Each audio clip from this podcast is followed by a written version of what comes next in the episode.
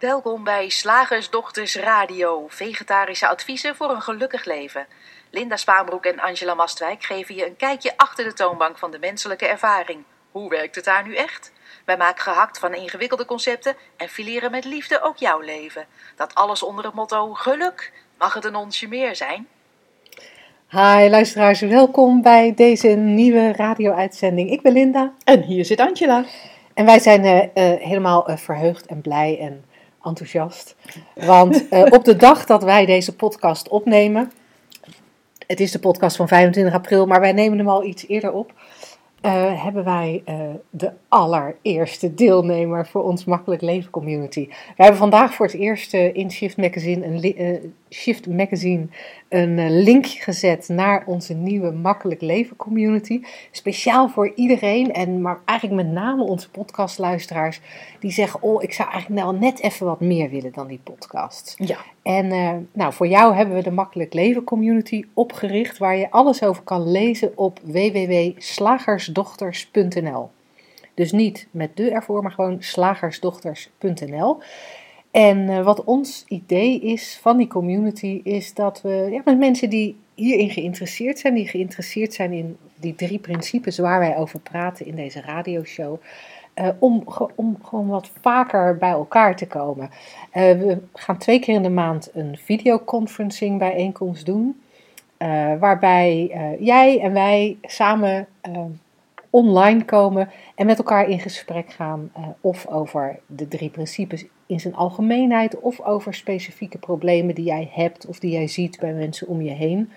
daarnaast krijg je ook elke maand een speciale thema. Ja, hoe zullen we hem noemen? Thema video. Thema video. Angela heeft de tune daar ook al bij, zoals je hoort. en, um, en we hebben nog wat extraatjes, zoals een besloten Facebookgroep, uh, een, een, aantal exclusieve daghappen. Ja. Zoals dat natuurlijk hoort in een slagerij, hè, dat je niet steeds hetzelfde assortiment hebt, maar ook wat nieuwe dingen. In ieder geval allemaal, allemaal nou ja, extra input, extra inspiratie, extra contact met ons. Um, want het lijkt ons zo ontzettend leuk om jullie te leren kennen. Want we hebben steeds meer downloads, steeds meer mensen gaan luisteren naar ons, blijkbaar. Nou ja, naar de boodschap die wij, uh, die, Ja. die wij uh, hebben. En uh, het lijkt ons zo leuk om dat een beetje meer interactief te doen. Ja, dus als je zin hebt om mee te doen aan die community, als je zin hebt om daar lid van te worden, ga dan naar slagersdochters.nl en dan lees je daar alles over en kun je je ook inschrijven. Je bent heel erg welkom. Yay! Nou, dat eventjes, uh, omdat ik dat even kwijt wilde. ik had hier ook een jingle bij willen hebben. Een, een lang zal ze leven jingle of zo. Ik weet het niet. Iets ja, feestelijks. Want we hebben net wel voor die allereerste inschrijving de vlag uitgehangen in de besloten Facebookgroep. Ja. Maar ja, zo, zo via een radioshow met een vlagwapper is weer lastiger. Jingle, we hadden het eigenlijk moeten doen. Nou ja, helaas. Nou. Helaas. Tot zover de Makkelijk Leven Community. Uh, dan nu het onderwerp van vandaag. Ja, ja. Geluk in de aanbieding is natuurlijk de titel van uh, deze radioshow. En daar gaan we vandaag eens even wat verder op voortborduren. Want oh, oh, oh, wat zien wij nog veel mensen op zoek naar geluk, waar dan ook in. En de titel is dan ook Zoektocht naar geluk of eeuwige jachtvilde. Ja. Want oh, dat kan, kan een leven lang duren, hè? Op jacht naar iets of meerdere dingen of iemand waarvan we denken dat ze een voorwaarde zijn voor ons geluk. Oh, ik zal zo blij zijn als ik eenmaal weer een baan heb, hoor je dat zeggen. Of, of als ik nou maar een relatie zou hebben. Hè? Want jij hebt makkelijk praten met je, met je leuke vriend, maar die heb ik niet. Dus, dus er ontbreekt iets aan mijn geluk. Gezondheid, geld, aanzien, goed gelukte kinderen, dat is ook zoiets. Ja. Van nou ja, ik, als, als die kinderen dan maar eenmaal een beetje op de rit zijn met studie en weet ik veel, hè, dan kan ik het een beetje loslaten of niet. Succes, wat dat dan ook is, want ja, ook maar weer een heel leuk concept. Vul maar in wat voor jou van toepassing is. Ja. En, en dat allemaal, die hele zoektocht en, en ja, met het idee dat er een eindpunt is. Ja, en dat eindpunt dat komt eigenlijk nooit. Nee. Waardoor we ons in die zoektocht naar geluk eigenlijk bevinden op een soort eeuwig, ja, eeuwig jachtveld. Altijd maar op jacht naar dat wat ons gelukkig gaat maken. Dat wat ons het goede gevoel gaat geven. En wij willen heel graag met je mijmeren over ja, dat die, die jacht eigenlijk nooit eindigt als je er op die manier naar kijkt. Nee, inderdaad. Maar dat er toch een manier is, of dat er een reden is misschien, ik weet niet hoe het zeggen moet, om, Om- juist te stoppen met jagen. Ja, of dat het gewoon vanzelf gebeurt. Ja. Dat lijkt me nou heel leuk. Het is heel grappig, want ik had gisteren vertelde mijn vriend hier in een andere vorm over. Het is heel grappig. Het klonk anders, maar het, het, uiteindelijk komt het precies op hetzelfde neer. En hij zei van, oké, dan gaan we dus dit en dit doen. En dan? En dan was er een volgende actie te doen. En dan? Dan was er weer een ehm, opvolgende, ehm, opvolgend resultaat. En dan? Het, we, we zijn zo gewend om constant onderweg te zijn naar iets waarvan we denken, hè, dan kunnen we even ademhalen, dan kunnen we eventjes, hebben we even rust, oh, als, als, als, als het nou maar vakantie is. En met die vraag, en, en dan, komen we eigenlijk op een, eh, op het antwoord, ja dan, hè, als, je, als je dat gaat onderzoeken en dan, dan kom je eigenlijk op, eh, bijna altijd op hetzelfde antwoord uit, dan zal ik me beter voelen dan ik me nu voel, nu dat nog niet zo is. Heel interessant. ja, het is heel interessant en het is ook heel erg hardnekkig. En vermoeiend lijkt me. Ja, vermoeiend ook nog. Ja, hardnekkig inderdaad. Het, is zo, het zit zo in ons dagelijks taalgebruik verweven. Oh, thank God it's Friday. Nou, ik zal blij zijn als die kinderen de deur uit zijn. Of juist niet. Ja, Of ehm, als nou maar dat project klaar zou zijn. Hè? Of als ik nou maar... Als, als nou maar eenmaal de gang zat in dat bedrijf. als eh, mijn baas nou eens zou zien wat een talent ik heb. Of als mijn moeder nou niet altijd zo tegen me zou zeuren. Of, nou ja, you name it. Als je, mijn kind nou eindelijk maar eens zover is dat hij zijn zooi opruimt. Ja, en het, het, het interessante is dat dat heel hardnekkig is. Dat we denken Ja. dat onze ellende ergens van komt. Ja, Ja, en daartegenover staat dan ook dat hele hardnekkige idee dat je, dat je dus iets moet doen om gelukkig te worden. We denken dat we ergens ongelukkig van worden, dus moeten we blijkbaar iets anders doen Mhm. om gelukkig te worden. ja dat fixen. Of, de, of, of er heel hard aan werken dat het, maar, eh, eh, dat het maar voor elkaar krijgen. Of, of, dat kan ook nog, want ja, die vakantie is pas over twee maanden. Wachten. Ja, en wat wij ook nog wel eens horen, ja, weet je, dat is gewoon een kwestie van hoe je er tegenaan kijkt. Oh ja, je kan er ook anders tegenaan kijken. Ja. Kijk, je vindt nu wel dat je baas een beetje te streng voor je is. Maar die man die bedoelt het goed. En, eh, of die vrouw bedoelt het goed.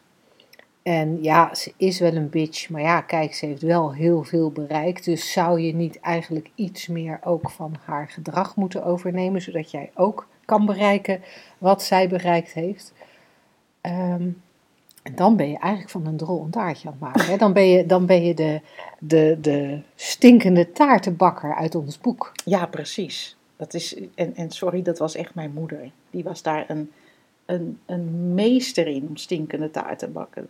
Want waar de klanten ook mee de winkel inkwamen, en dat kon je altijd al zien met een gebogen rug of met, met neerhangende mondhoeken. Of, of zuchtend op het krukje neervallend. Waar, wat ook volgens de klant de reden was van het zuchten, het mondhoekje naar beneden. Of ehm, ehm, het gebogen rugje. Mijn moeder wist, nou ja, weet je, het zal allemaal wel meevallen. Of het is maar tijdelijk. Of, och joh, weet je, maar de zon schijnt toch. Mijn moeder wist er altijd een, een taartje van te bakken. En nou, soms gingen die klanten ook echt wel iets lichter weer de winkel uit. Maar ja, toch blijft daar iets wringen en schuren. Want, want als je iets moet gaan omdenken, als je iets moet, anders moet gaan zien, dan snap je nog steeds niet hoe je als mens eigenlijk in elkaar zit en waar jouw geluk nou zit, zonder dat je erop hoeft te jagen. Want dat is eigenlijk natuurlijk waar we naartoe willen. Ja, ja want nog even over dat jagen. Jij noemde daar net al even, het is, het is allemaal knap vermoeiend. Eh, ik, ik, wij zijn ooit eens ehm, ehm, gevraagd of wij samen wilden werken ehm, met het tijdschrift Wendy. En dat het tijdschrift Wen- Wendy heeft ook als ondertitel Zoektocht naar geluk. Oh ja. En dat tijdschrift, dat staat ook elke uitgave vol met dingen om te doen om gelukkiger van te worden.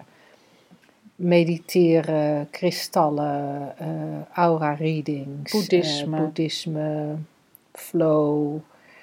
Nou ja, ik, ik, ik kan het niet eens allemaal verzinnen. Soms, soms een lekkere massage, een dagje naar de sauna, eh, omdenken, een beter contact met je kinderen. Er is, er is, er is steeds Iets. er is steeds iets wat gedaan moet worden. En, en ik krijg daarbij heel erg dat beeld van jagen. Van, van echt, echt als zo'n prehistorische jager op blote voeten in zo'n, in zo'n buffalo-velletje. Met zo'n pijl en boog op je rug rennen, rennen, rennen, rennen door dat bos. Alsmaar op jacht naar. naar ja, alsmaar op jacht naar wat, wat, wat we dan moeten hebben. We hadden deze keer dus echt de video aan moeten zetten, Linda. Want je zit hier zo prachtig uit te beelden. Hoe, hoe dat eruit ziet, zo'n zo'n zoektocht, zo'n zo'n jacht. Prachtig. ja, nou ja, jammer luisteraars dat, dat, dan, dat ik die video vergeten ben. En, en dat jagen, dat is zo vermoeiend. En dat is waar in mijn ogen de stress vandaan komt. Waar de conflicten vandaan komen. Waar de vermoeidheid vandaan komt. Waar, Men had dus bij het tijdschrift Wendy ook na één gesprek al eh, genoeg ehm, informatie van ons gekregen om te constateren: samenwerken wordt hem niet. Want dan kunnen we een tijdschrift opdoeken. Want als je als ondertitel hebt zoektocht naar geluk en het- je wil samenwerken met twee vrouwen die zeggen: hou maar op met die zoektocht. Het is er al, je bent het al. Ja, dat is natuurlijk niet zo'n heel goed eh, businessmodel. nee. Nee, Nee. dus dat is hem niet geworden. Nee, want, want dat is het dus, hè, wat Angela zegt. Want ik, ik, ik schets het beeld van het jagen, jagen, jagen, vermoeiend, vermoeiend, vermoeiend, waar je ook altijd mee bezig kan, eh, kan blijven. En waarom kan je er altijd mee bezig blijven? Omdat je totaal in de verkeerde richting rent. Je zoekt in de verkeerde richting. Je zoekt buiten jezelf. Je zoekt het in vorm. Je zoekt het in betere gedachten. Je zoekt het in Meer mediteren. Je zoekt het, zei zijn koor, je zoekt het in succes, een betere relatie. Nou ja, al die dingen die we daar straks opnoemden. En daar zit het niet. Dat is een verkeerd levensmodel, bedenk ik ineens. Echt, we hebben het over businessmodellen, maar dat is echt een totaal verkeerd levensmodel. Het is niet sustainable. Want we rennen met z'n allen richting een burn-out en richting depressie, en angststoornis. stress en toestanden en druk. Ik, laatst appte jij mij dat er op televisie een meisje van negen was met een burn-out. Ja. Verkeerd levensmodel, Linda. Wij hebben iets anders in de aanbieding. ja, een wel sustainable levensmodel. Ja, Nou, vertel. Ik, een levensmodel wat, wat gebaseerd is op, ik zou ja, ik vind het een beetje eh, overdreven klinken, op wat waar is in plaats van eh, welke illusie we constant najagen. Namelijk het feit dat je in elk moment al oké bent, dat je oké geboren wordt, dat je gelukkig in de wieg ligt en dat alles wat daarbuiten, wat je daarbuiten beleeft, dat je dat beleeft via de, het denken wat je hebt. Dus dat zal je nooit gelukkig maken. Het is er al. Het is je uitgangspunt. En als het je uitgangspunt is, is het niet meer logisch om op een zoektocht te gaan. Om je ontspanning uit te stellen tot het eind van de week of de, het eh, behalen, bij het behalen van het diploma of maar, tot je vakantie. Dan wordt het ineens logisch, als je dit ook maar een klein beetje ziet, of misschien in één klap denkt: yes, dat is het. Dan is het niet langer logisch om constant op zoek te zijn naar iets waarvan je denkt dat het geluk, dat het geluk brengt. Terwijl het al in je zit. Dat klavertje 4 zit al, dat, dat, is, dat is aangeboren, je hebt het al, je bent het al. Dus mensen, relax. Relax. ja, en, En wat je verder doet, leuk, ja, leuk. Het is een bonus.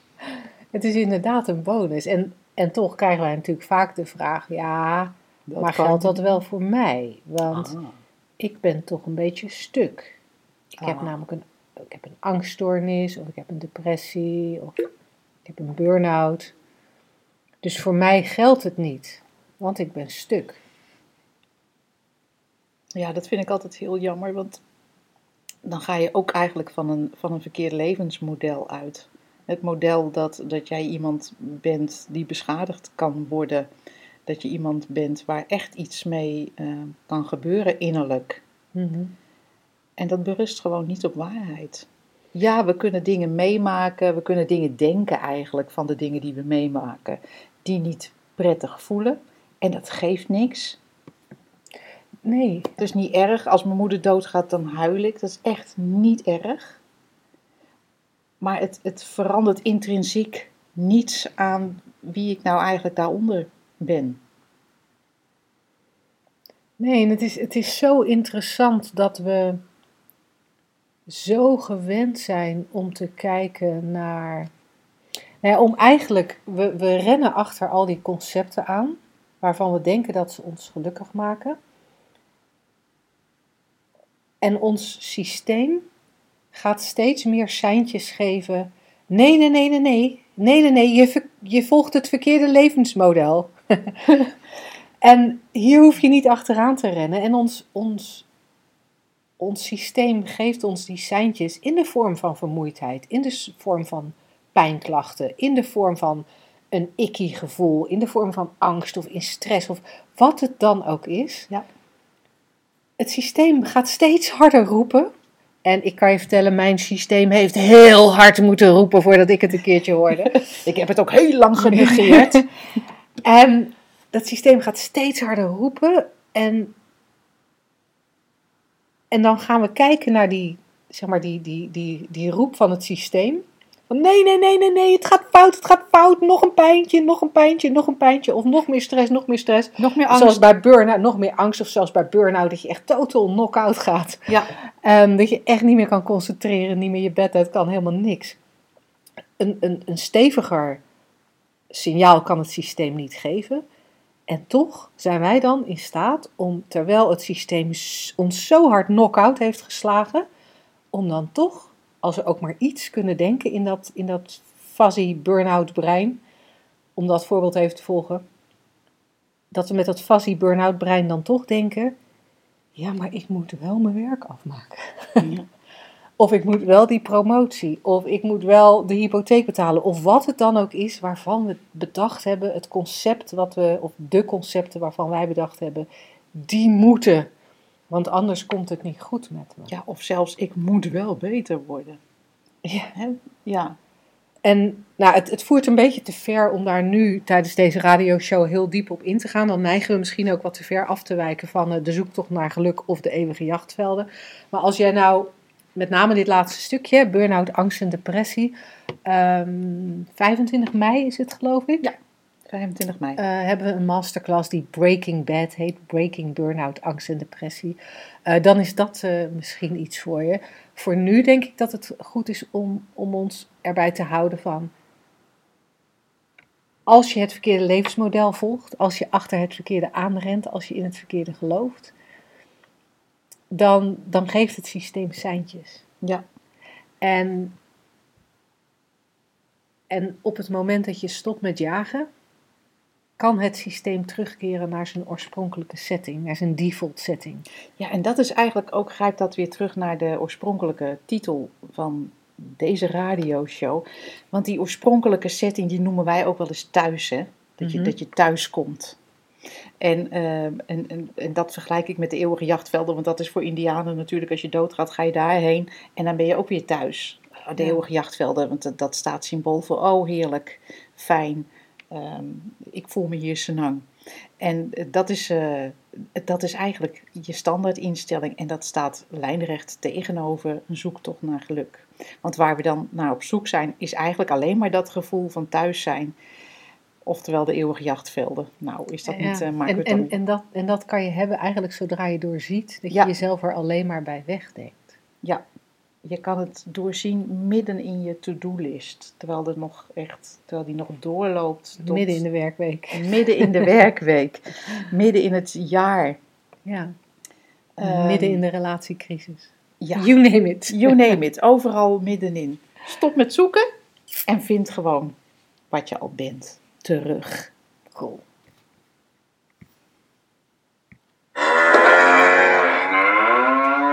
Slagersdochters, wat zit er in de leverworst? Oftewel, tijd voor wat wetenschap. De wetenschap, ik ga het over het brein hebben. Het is een vrij eenvoudig artikeltje wat ik deze week heb opgedoken. Dus dat is wel fijn voor mij ook. Eh, er is onderzoek gedaan naar eh, de aanmaak van nieuwe eiwitten in de menselijke hersenen. En daaruit is gekomen dat dat fenomenaal snel gaat. Per dag wordt gemiddeld 3 tot 4 procent van de eiwitten in het brein vervangen. Dat betekent dus even heel snel rekenen dat je in minder dan een maand gewoon een heel nieuw brein hebt. Dat hebben ze onder, onderzocht op de Universiteit van Maastricht. En daar hebben ze dus voor het eerst gebruik gemaakt bij dat onderzoek van levend hersenweefsel. En die resultaten daarvan zijn gepubliceerd. Dus we kunnen daarvan uitgaan dat het een serieus onderzoek is. Hè? Want dat is Mhm. als wetenschapper, je moet gepubliceerd zijn, dan nemen we je serieus. Het tijdschrift Brain. Hoofdonderzoeker Luc van Loon was enorm verrast door deze uitkomst. Want hij was eerder wel bezig met onderzoek naar eiwitaanmaak in spierweefsel. En, en toen waren ze eigenlijk al onder de indruk van de snelheid waarmee dat gaat. Want spieren vernieuwen zich in 7 tot 14 weken. Dan zijn ze volledig vervangen. Ik vind het dan ook zo ongelooflijk interessant. Waarom heb ik dan nog zulke spierballen? Terwijl ik al lang niet meer. eh, Dezelfde spieren. dus ja, dezelfde spieren, terwijl ik al lang niet meer aan de gewichten hang. Interessant. De aanmaaksnelheid van eiwitten in de hersenen ligt dus drie tot vier keer hoger dan in de spieren. Hadden ze niet verwacht. Eh, hoe hebben ze nou dat onderzoek gedaan? Nou, eh, de- eerder deden ze dus onderzoek in, de in spierweefsel en dan eh, hoe ze dat deden is ze vroegen aan chirurgen om vers menselijk weefsel te leveren voor hun eiwitonderzoek. En ze ontvingen complete knieën van patiënten die een kunstknie kregen. En levers en nieren en longen en alvleesklierweefsel. Linda naast mij gaat hier nu bijna over haar nek.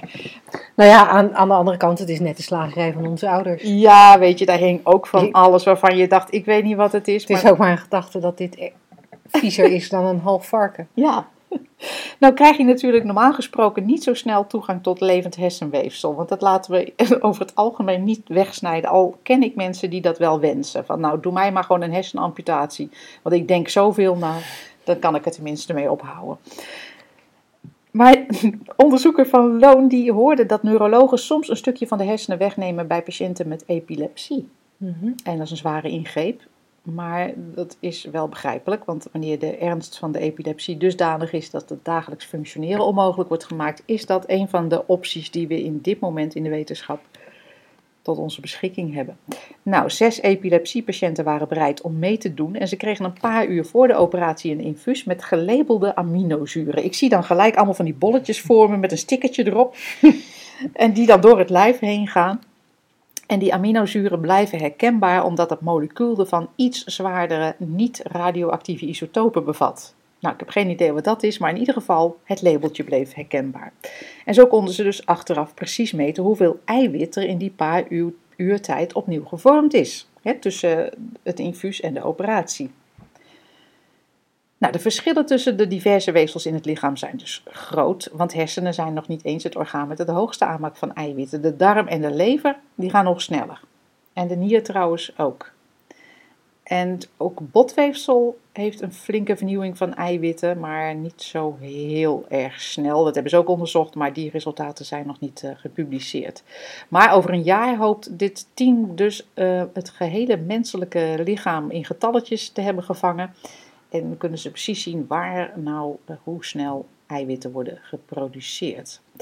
Kijk. En waar wij naartoe willen met dit verhaal, ik moet eventjes naar beneden scrollen op mijn computers. Dus de onderzoeker zegt, in de hersenen hebben we nu de snelheid van eiwitaanmaak in kaart ge- gebracht. En hij denkt dat het voor neurologen echt interessant gaat worden. Ehm, omdat die rol van eiwitten met een bepaalde functie in gezonde hersenen eh, of bij ziekteprocessen als Alzheimer dan in kaart gebracht kunnen worden. Mhm. En willen we natuurlijk allemaal eh, tegengaan. Nou, verder werd er nog in dit artikel genoemd dat hersenweefsel heel veel energie verbruikt. Nou, dat weten we, want Ja. van veel nadenken word je echt zo moe dat je uitgeput kan raken. Ehm, maar uiteindelijk vond ik het heel leuk dat dit artikel afsloot met de, de volgende conclusie. En het is grappig, want mijn wetenschapsonderwerp van volgende week sluit hier naadloos op aan. Oh mensen, wat gezellig. Eh, de laatste conclusie was dus dat herseneiwitten in zo'n hoog tempo vervangen worden, werpt een existentiële vraag op, volgens onderzoeker Van Loon. Want Als al die eiwitten die de bouwstenen van ons brein vormen zo snel vervangen worden, zijn wij dan nog wel dezelfde persoon die we een paar weken geleden waren? Hoe blijft ons geheugen bewaard? Want dat hersenweefsel is veel dynamischer dan gedacht. Kijk, dus, dus mensen die zeggen, ja, maar ja, weet je, zo, ik ben nou eenmaal hardwired, hoor je wel eens, hè? Ja, Hoor je wel zeggen van, nee, maar ja, ik ben nu eenmaal zo gewend om die gedachtensporen te volgen. Ehm, en het is zo moeilijk om, om, daar, om dat af te breken, om daar uit te stappen. Ehm, dat blijkt dus niet waar, want je, je hersenen vernieuwen zich razendsnel. Misschien in dezelfde patroon, hè? Dat, dat, dat weet ik even niet, maar daar gaan we het volgende week over hebben. Maar natuurlijk is ook heel interessant van, ehm, zijn we dan nog wel dezelfde persoon? Nou, ik, toevallig had ik gisteravond daar een gesprek over met een aantal mensen. Hm. Op een verjaardag, hè, dus eh, het had een hoog borreltafelgehalte. Of je, of je nou, want, want toen ging het ook vooral over een, fixed karakter. Hè? Van, Ja, ik ben nou eenmaal Ja. zo. Dat zeggen we. Eh, ik heb nou eenmaal dat karakter. En het was een, een gesprek met mijn familie, dus dan wordt er al snel gezegd, ja, en jij, jij hebt hetzelfde karakter. Oh ja, dat heb je van mij, ja. de goede dingen. en het interesse- het, het, waar het- de kant die het gesprek gisteren op ging, was dat je karakter is niks anders dan een functie van je denken. Ja. Dat wat je denkt in het moment bepaalt je gedrag. En een set gedragingen bij elkaar worden gezien als een karakter.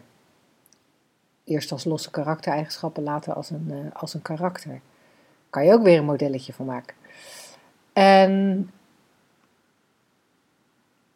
die gedachten, die, die zijn niet statisch, die kunnen wisselen. Het feit dat je één keer iets gedacht heeft of dat je één keer een bepaald standpunt hebt, betekent niet dat je altijd datzelfde standpunt zal hebben.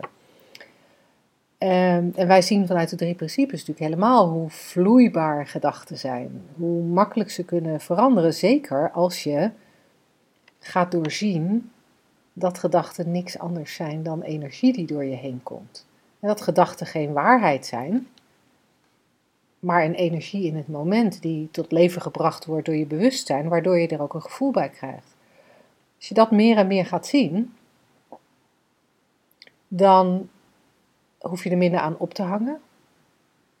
Dan Dan aan te knutselen. minder aan te knutselen, maar dan hoef je ook minder te denken. Of dan, dan zul je ook op onbewust niveau minder bezig zijn met: is dit in lijn met mijn karakter? Past dit bij mijn Oh ja, past karakter? dit, ja, nee, dit past, dit past zo niet bij mij. Dus laat ik het maar niet doen. Ja, dat. Want ik vind het heel interessant om te zien, en dat zien wij natuurlijk ook bij mensen die bij ons bij Shift Academy een training volgen of, of anderszins met ons eh, in contact komen, coaching. Dat, dat, dat iemand ervan overtuigd kan zijn van, nee, maar ik ben nu eenmaal onzeker of ik ben nu eenmaal een angstig persoon.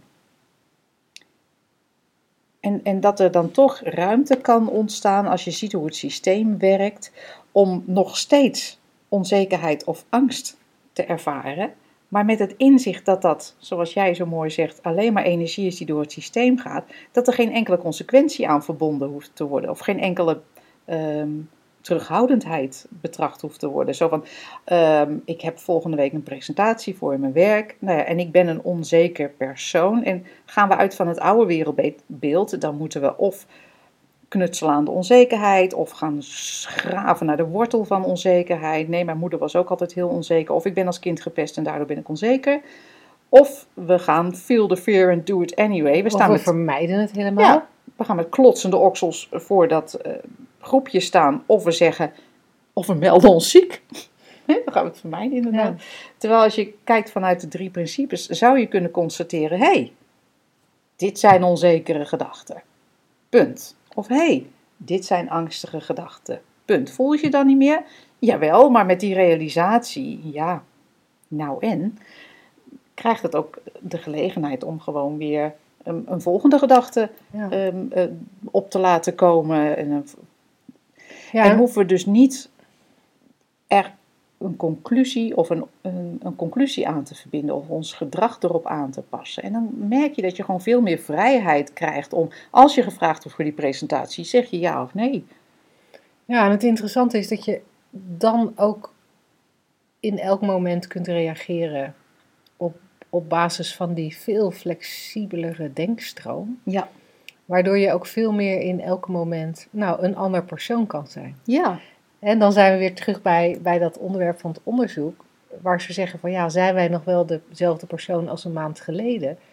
Joh, als we heel eerlijk zijn, ik ben niet eens meer dezelfde persoon als een seconde geleden toen Nee. ik een andere gedachte had. Precies. Wij maken dat ervan. Ja. Wij maken er iets statisch van, maar dat is het niet. We maken er een vast verhaal van. En ehm, nou ja, inzicht in hoe het werkelijk werkt is natuurlijk de gelegenheid om, om gewoon op te laten komen wat er opkomt, te voelen wat er te voelen valt en, en te doen waar je zin in hebt. En dat klinkt Ja. heel flaky zo van nou ik doe ook maar waar ik zin in heb. Maar ik zie dat meer als inspiratie en gewoon wat er voor je ligt zonder ehm, moeilijk gedoe. Zoiets. Want het mag ook makkelijk hadden wij bedacht ja, hè? ja, ja, maar ook makkelijk. Zeg, slagersdochters, hoe pak ik die vegaburger? Over naar de luisteraarsvraag. We hebben een vraag van Els en eh, zij zegt erbij: Ik heb alweer een nieuwe vraag. Dat vinden wij helemaal niet erg hoor, Els. Eh, naar aanleiding van het eh, onderwerp goed idee en inzicht, het verschil daartussen. Dat was een heel herkenbaar onderwerp voor me. Het is een onderwerp wat we een tijdje terug in de podcast hebben besproken. De momenten van inzichten komen zo bij me naar boven. Nu vraag ik me af of je het krijgen van inzicht voorbij het een goed idee vinden kunt bevorderen. Ik betrapte mezelf op het idee om maar goed verder te werken aan steeds meer kijken in de richting van de drie principles en dat ik daar maar goed mijn best voor moest blijven doen. En juist dat laatste strook niet met het mag ook makkelijk, de titel van jullie boek. Lekker loslaten maar en genieten van alle inzichten die gaan komen immers. Het gaat eigenlijk niet eens om mezelf. Een van mijn dochters heeft gevraagd of ik haar kan helpen en begeleiden met afvallen. Ik zou dan willen dat ze ook dat afvallen gaat doen met zicht op de principes. Hoe kan ik een inzicht bij haar bevorderen terwijl ik het zelf nog niet eens heb? Ik ga namelijk nog dikwijls de fout in hoor. Gelukkig hoor ik van jullie dat dat bij jullie ook wel gebeurt. En wat is fout hoor? Eh, wat is fout hè? en oh, er staat ook nog bij, dank weer voor de aandacht, ik ben blij met jullie. Nou cool Els, wij zijn ook blij met jou en jouw vragen. ik vermoed zomaar dat Els ook bij de Makkelijk Leven Community komt. Ja, dan, ja, dan kunnen de vragen gewoon live heen, en weer worden besproken. Lijkt me echt eh, super cool. Ja, dat is, dat is leuk. Inzicht bevorderen. Hmm, Ja, ja. Nou, de- de- sowieso is het, is het heel aantrekkelijk. Hè? En dat sluit Ja. wat dat gaat heel mooi aan bij het onderwerp van vandaag. Laten wij nou vooral eens hard gaan werken aan die inzichten in de drie principes. Ja, Dan zitten we alweer op het jachtveld. precies. Op jacht naar inzicht nu. Op jacht naar inzicht. Nog steeds onder de misvatting dat er iets is wat we moeten bereiken. Want als ik inzicht hierin zou hebben, dan zou ik gelukkig zijn. Ja. En, en wat, wij, wat wij vaak zeggen als we langer durende trainingen hebben, dus misschien dat we nu een beetje te diep en esoterisch worden voor de radioshow. We gaan, ik ga toch proberen. Kan jou het schelen. Wat wij tijdens onze coaching en training vaak zeggen is: er is zoiets als de vorm waarin wij leven, met alle concepten en eh, het denken en ons lijf. En, nou, en nogmaals, denken is, is ook een onderdeel van die vorm. Zodra er een gedachte in ons opkomt, eh, ja, krijgt het vorm. Ja. Dat kan nou eenmaal niet anders. En er is ook zoiets als Wat daarachter ligt. En je viel niet voor niks even stil, wat in radioshows altijd not done is, maar wij doen het gewoon lekker. Want daar kunnen we eigenlijk niet zo goed over praten. Hè? Want elk woord wat we daarover zeggen, over het vormloze, is net niet. We kunnen alleen maar wijzen in die richting. En dat wordt in, binnen de Three Principles Community wel eens genoemd wijzen naar vuur met een stukje ijs. Hoe dichter je erbij komt, hoe minder er overblijft van wat je erover kan zeggen. Want eigenlijk vind je dat alleen in de stilte, in jezelf, voor de gedachten en voor het conceptuele brein. Maar daar komt wel, daar zit wel. Ja, die- dat, dat gevoel van thuiskomen waar we Ja, het daar straks precies. over al dat is het zijn. eeuwige jachtveld. Ja, dat, dat, dat zit daar. En, en het, het wordt in sommige stromingen wordt het de oneness genoemd. Ja. Of één zijn met alles. Ehm, het wordt God genoemd. Wat voor mij persoonlijk een, een term is die, waar ik iets minder mee heb. Omdat ik daar allerlei beelden bij krijg die dan voor mij niet kloppen bij dat gevoel van thuis en oké en zijn met alles. Ehm, wij verwijzen ook graag eh, ja, als, als een soort universele levensenergie. Ja. De potentie van alles. Ja, intelligentie ook. De stilte. Ehm, dat is. Dat is het vormloze of het voor de vorm. Ik weet nooit precies ehm, wat daar dan weer het beste woord is. Dat is waar alles uit ontstaat. Dat is waar, waar de creërende kracht vandaan komt. En, en daarnaar kijken voelt voor mij vaak als, als, als echt fysiek 180 graden me omdraaien. En hoe ik dat vaak bij klanten voordoe is, van als ik naar rechts kijk, dan kijk ik naar de vorm. En in, de, in het geval van de vragen van Els kijk ik naar Mijn dochter. mijn het dieet. dochter, het dieet, de inzichten die ik zou moeten krijgen, het bevorderen van inzicht, eh, de stappen die ik moet zetten, de vorm.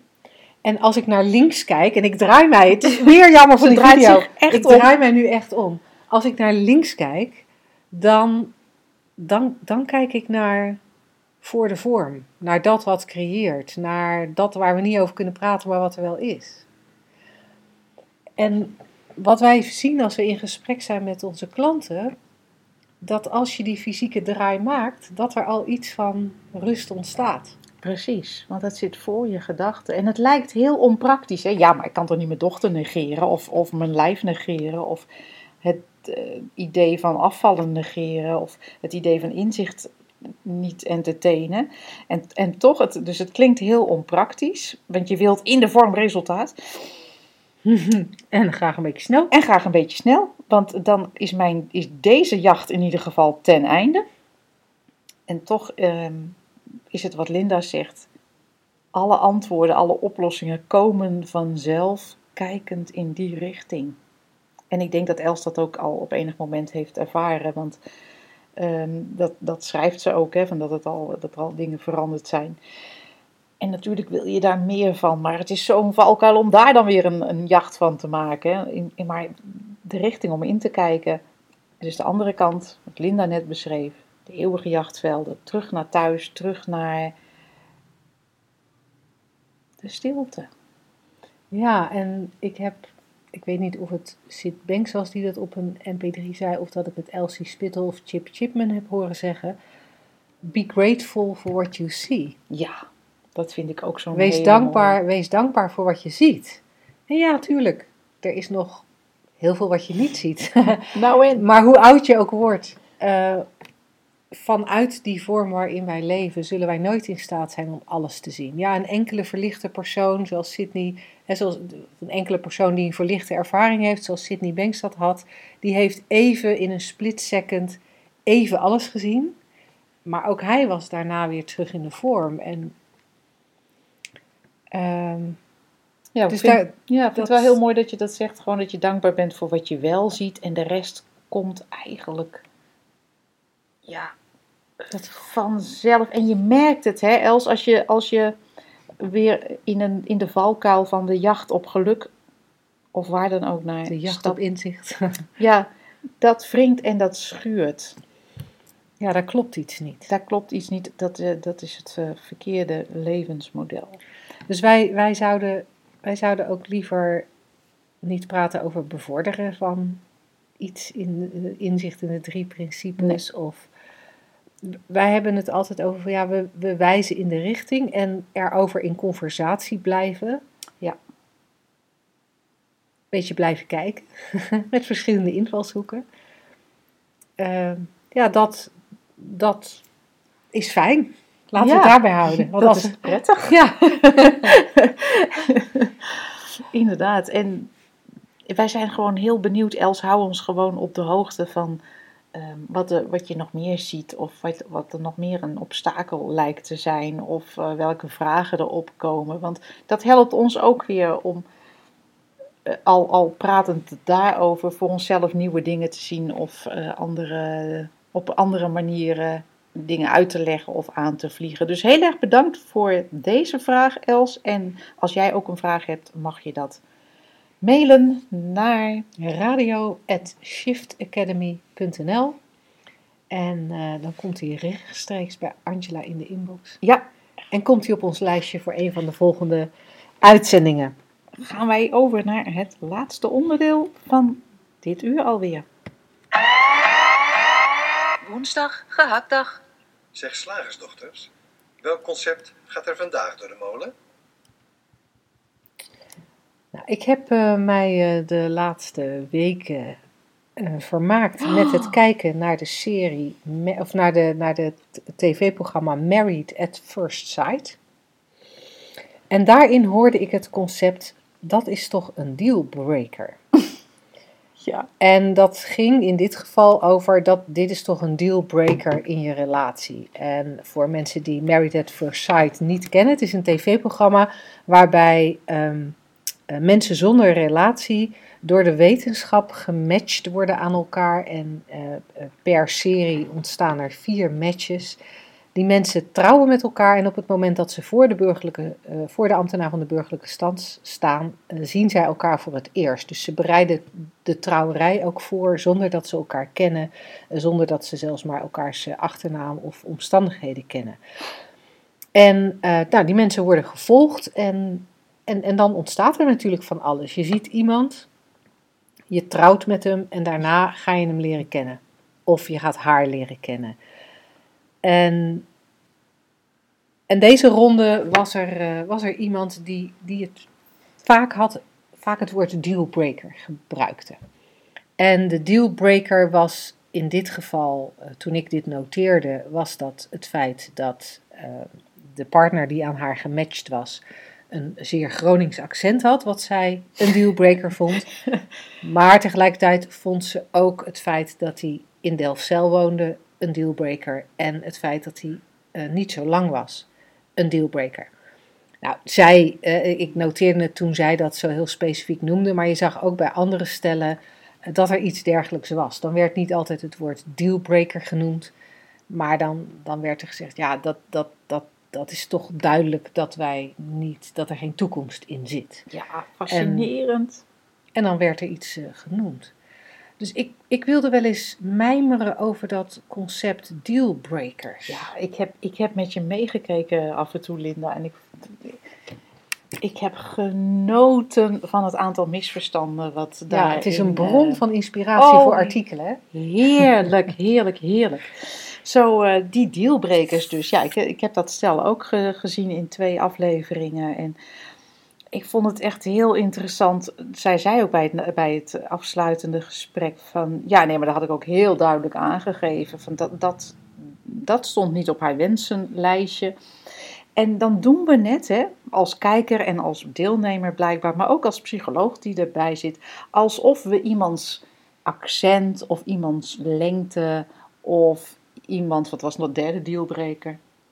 Waar die woont, daar woont Oh ja, of iemands woonplaats rechtstreeks kunnen ervaren. Alsof dat bij ons naar binnen kan kruipen en daar een reactie op kan wekken. En in dit geval een afkeurende of zelfs een reactie van afschuw. Want ja, het is een dealbreaker, het kan niet doorgaan.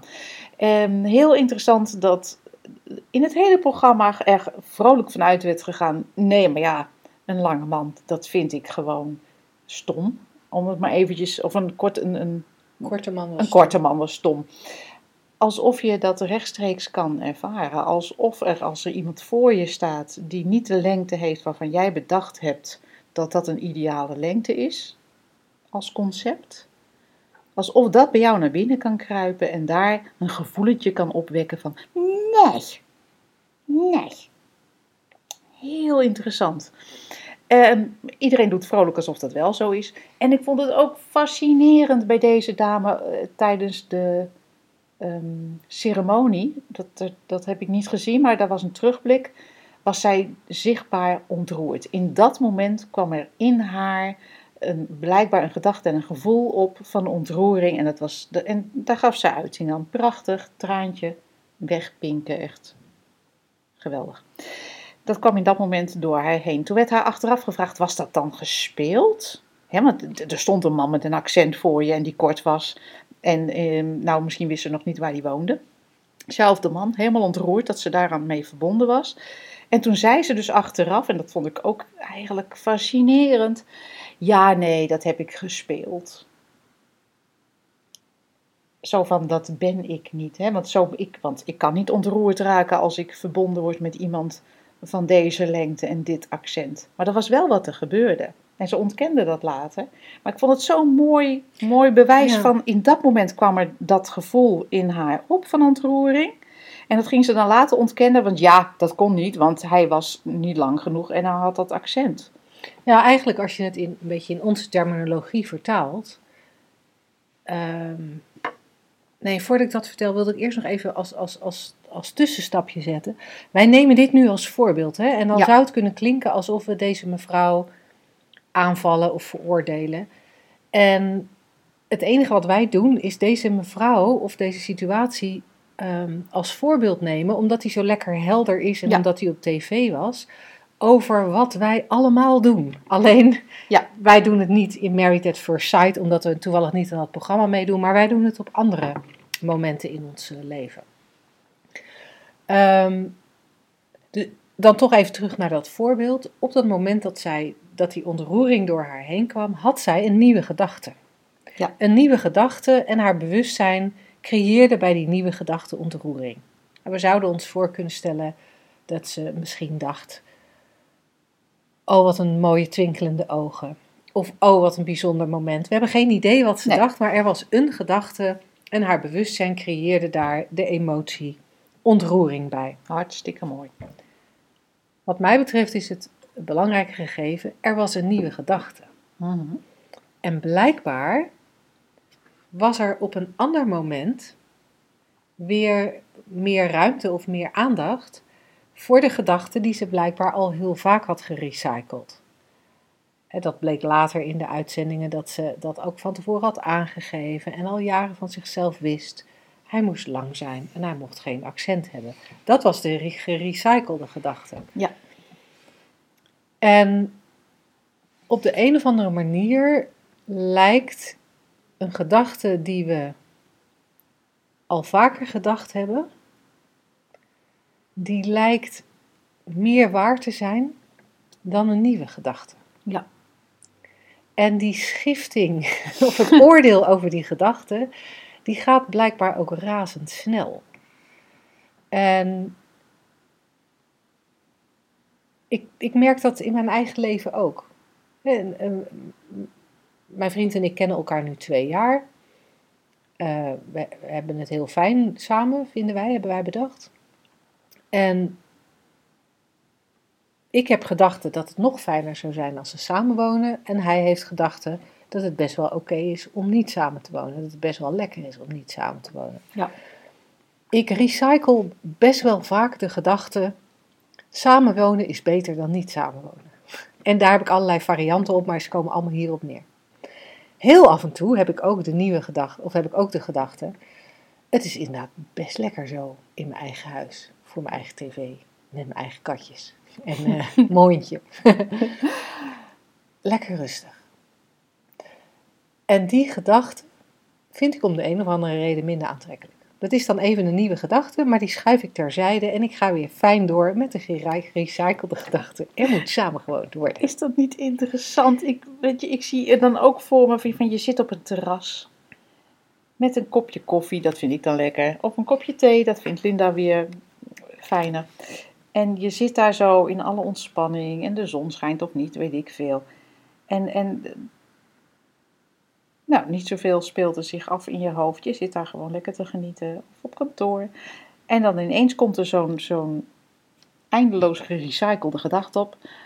Maar ook, maar ik moet natuurlijk nog wel die, die ene taak afmaken. Of het zou leuker zijn als mijn vriend erbij was. Of weet, weet ik veel wat jij. Of, Nou, of, of als, als we een gerecyclede voor jou nemen, dat taartje zou je niet moeten nemen bij de thee. Ja. whatever. En dan, en dan merk je gewoon, dan is het ineens, ben je niet meer daar gewoon aan het zitten en gewoon aan, nou ja, in werkelijkheid wel, maar in je hoofd niet. Zit je daar niet meer gewoon te genieten van, eh, van, van de zon en de koffie en de, de thee en al dan niet een taartje.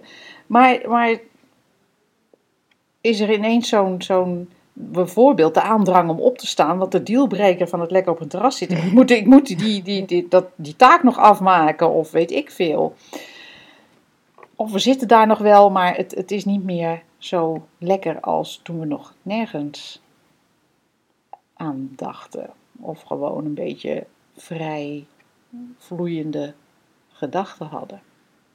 Dealbreaker, het is, zo, het is echt een heel Ja. cool concept, want het is volkomen bedacht. En ik hoor nu eigenlijk alweer ehm verschillende luisteraars zeggen, maar ja, als die je slaat, dat is natuurlijk wel een dealbreaker. Hè? dat is, ja, ja vind, ik, vind ik echt leuk.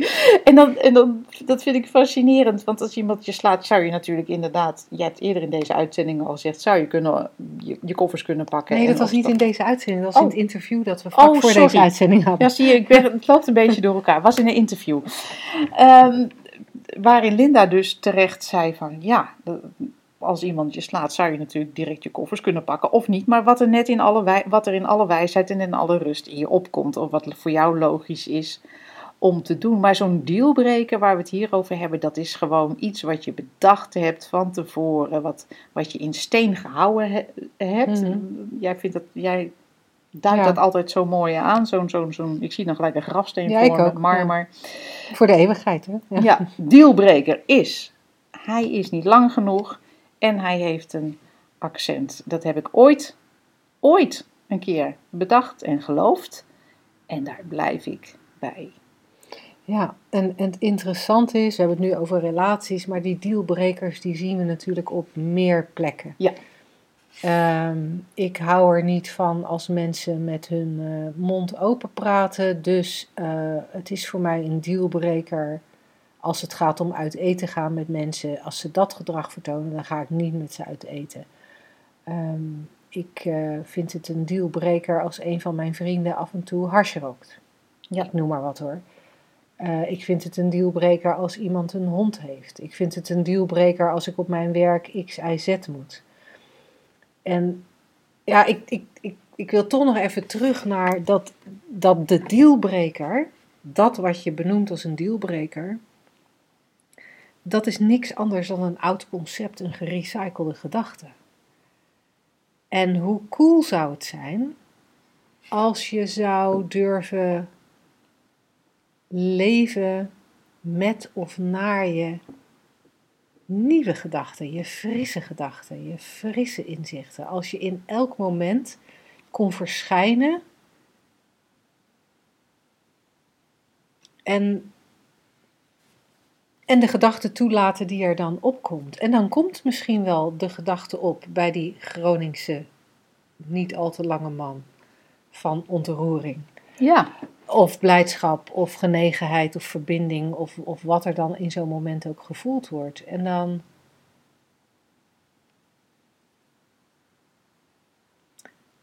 Het leven wordt er zoveel minder statisch van. En er komt zoveel meer ruimte voor ja, beweging. ja frisse dingen, nieuwe dingen.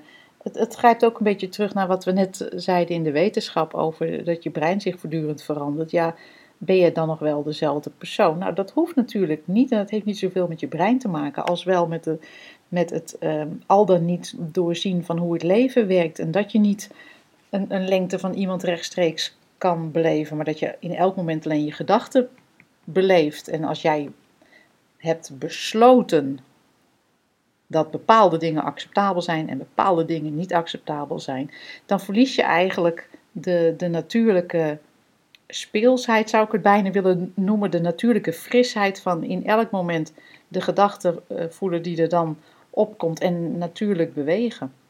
Ik, de term die in mij opkomt is ook authenticiteit. Dat is natuurlijk ook weer een concept wat tegenwoordig wat je overal hoort. Nee, maar je moet authentiek zijn. En dan lijkt het alsof, nee, maar ik ben authentiek, ik ben verlegen, dus dat laat ik merken, want dat is dan authentiek, dan ben ik mijn authentieke verlegen zelf.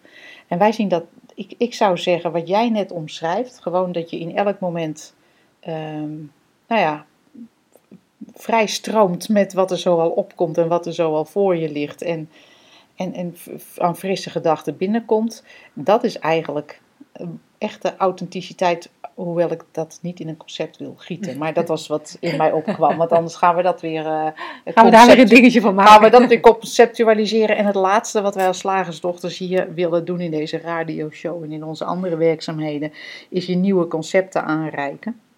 Maar um, wat, we, wat we wel graag doen, is je steeds terugverwijzen naar hoe het systeem werkt. Dat je in elk moment steeds opnieuw weer je gedachten beleeft. En dat dingen als dealbrekers. Nou ja, het, het, is, het is heel duidelijk in de term zit het, uh, zit het eigenlijk al besloten van dat van tevoren bedacht is, niet op het wensenlijstje stond. Als dit gebeurt, dan. we hebben eigenlijk een soort onszelf geprogrammeerd als een computer. Vroeger had je, zo'n, had je de computertaal Basic. Daar heb ik ooit in leren, ja, heel sumier hoor, leren programmeren. Want ik ben echt uit het stenen tijdperk. En dan moest je zo'n programma schrijven. En dan was het if, en dan was een bepaalde waarde, then go to. dus, dus in, in de computer programmeerde je dan bijvoorbeeld if F1, dus als, als je op de kassa F1 aanslaat, then go to uh, prijs 2 euro, nee was gulden toen nog, jawel, 2 gulden 95. En dan zat dat voor altijd in die computer, totdat je aan F1, if F1, then een andere prijs koppelde. Dan, als je dan op de F1 toets drukte, kwam er die nieuw ingevoerde prijs uit de kassa. Want dat was een kassaprogramma wat je dan moest schrijven. Maar wat we als mens doen zelf, is voor onszelf dat soort programma's schrijven. Alsof we computers zijn, en dat zijn we echt niet. Van nou ja, if die man is tekort, then go to de uitgang. de nooduitgang van de relatie. If hij heeft een accent, ik ga nu heel krom praten, maar dat komt omdat ik natuurlijk half Engels van het basic computertaal meng met mijn eigen taal. Uh, if hij is um, if hij heeft een chronische accent, then go to enorme ergernis. En daarmee programmeren we onbewust, hè, want als we ons niet bewust zijn van hoe het systeem werkt, dat je alleen maar je gedachten voelt in elk moment, en, en dan denk je dat je houvast nodig hebt en ga je dat soort dingen bedenken, want ja, wie ben je zonder houvast? Dan, dan, dan kan je dus elke engert mee naar huis nemen. He, dat is dat. nou ja, in, en in principe is dat zo. Hè? Want dat zag je natuurlijk ook in deze aflevering van Married at First Sight. Dat die mevrouw in eerste instantie door die, die ontroering waarschijnlijk een verbinding voelde. Iets moois voelde. Ja. En, en, en net als iedereen is, is die mevrouw waar we het hebben ook gewoon liefde. Net als de man tegenover haar. En het enige wat hen uit elkaar haalde of hield, waren gedachten. Ja, en, en, en, en dat, dat, betekent toch in feite wel dat je inderdaad met elke willekeurige meneer of mevrouw. Ja, en als je die dan thuis hebt en, en, en er gebeurt iets, dan heb je alle wijsheid in je. En er gebeurt iets, dan bedoel ik dus de. de, de hij doet iets wat je niet wil. Ja, hoe overdreven of hoe klein ook, dan heb je als mens gewoon de wijsheid in je om daar een adequate respons op te hebben. Of om echt te weten van dat er geen respons nodig is. Dat je, en dat de ergernis die opkomt alleen je eigen gedachte in dat moment is en niet de handeling. Van die ander. Van die ander. Ja, ook, ook fascinerend. Ik zag twee meneren in dat programma. Die hadden het leuk. Die hadden het echt zo leuk. Het was echt gezellig. De liefde spatte er vanaf. Vanaf het eerste moment. Je dacht, nou, de rest van je leven zit je gebakken. Ik weet niet hoe ze heten. Jan en Kees, maakt niet uit. En op enig moment kwam er in de een op om een hele lijst met bezwaren uh, op te schrijven, die die ander heel persoonlijk en serieus nam. En het was gewoon klaar, terwijl ik dacht van, oh, wat ja. zonde. Ja, ik heb, ik heb er deze ronde naar zitten kijken dat ik dacht, zou het nou anders verlopen als ze die mensen van tevoren eerst bij ons langs stuurden? Oh, we moeten gewoon een mailtje sturen naar Married at First, Child. at first Child. eerst een kind en dan, en dan trouwen. Um, ja, we moeten ze een mailtje sturen dat in, in plaats van de mensen die er nu zitten, dat, eh, dat wij gewoon even een gesprekje hebben met die kandidaten. Ook, ook tussendoor als er iets speelt. Ja. Leuk. Heb jij trouwens een probleem in je relatie waarvan je denkt, dealbreaker, en je hebt hoop dat, dat, dat er toch iets te zien is, je hebt hier misschien iets in gehoord, dan hebben wij ook alweer een, volgens mij een eendagse relatietraining in, in september. Je moet nou echt ophouden, want dit wordt echt een hele commerciële radioshow op deze manier. Sorry, maar ik vind, het zo leuk, ik vind het zo leuk om met mensen te kletsen. Dus dan ben je van harte welkom. Kijk maar op de site. Doe wat je leuk vindt. Hey, tot de volgende radioshow. Tot dan!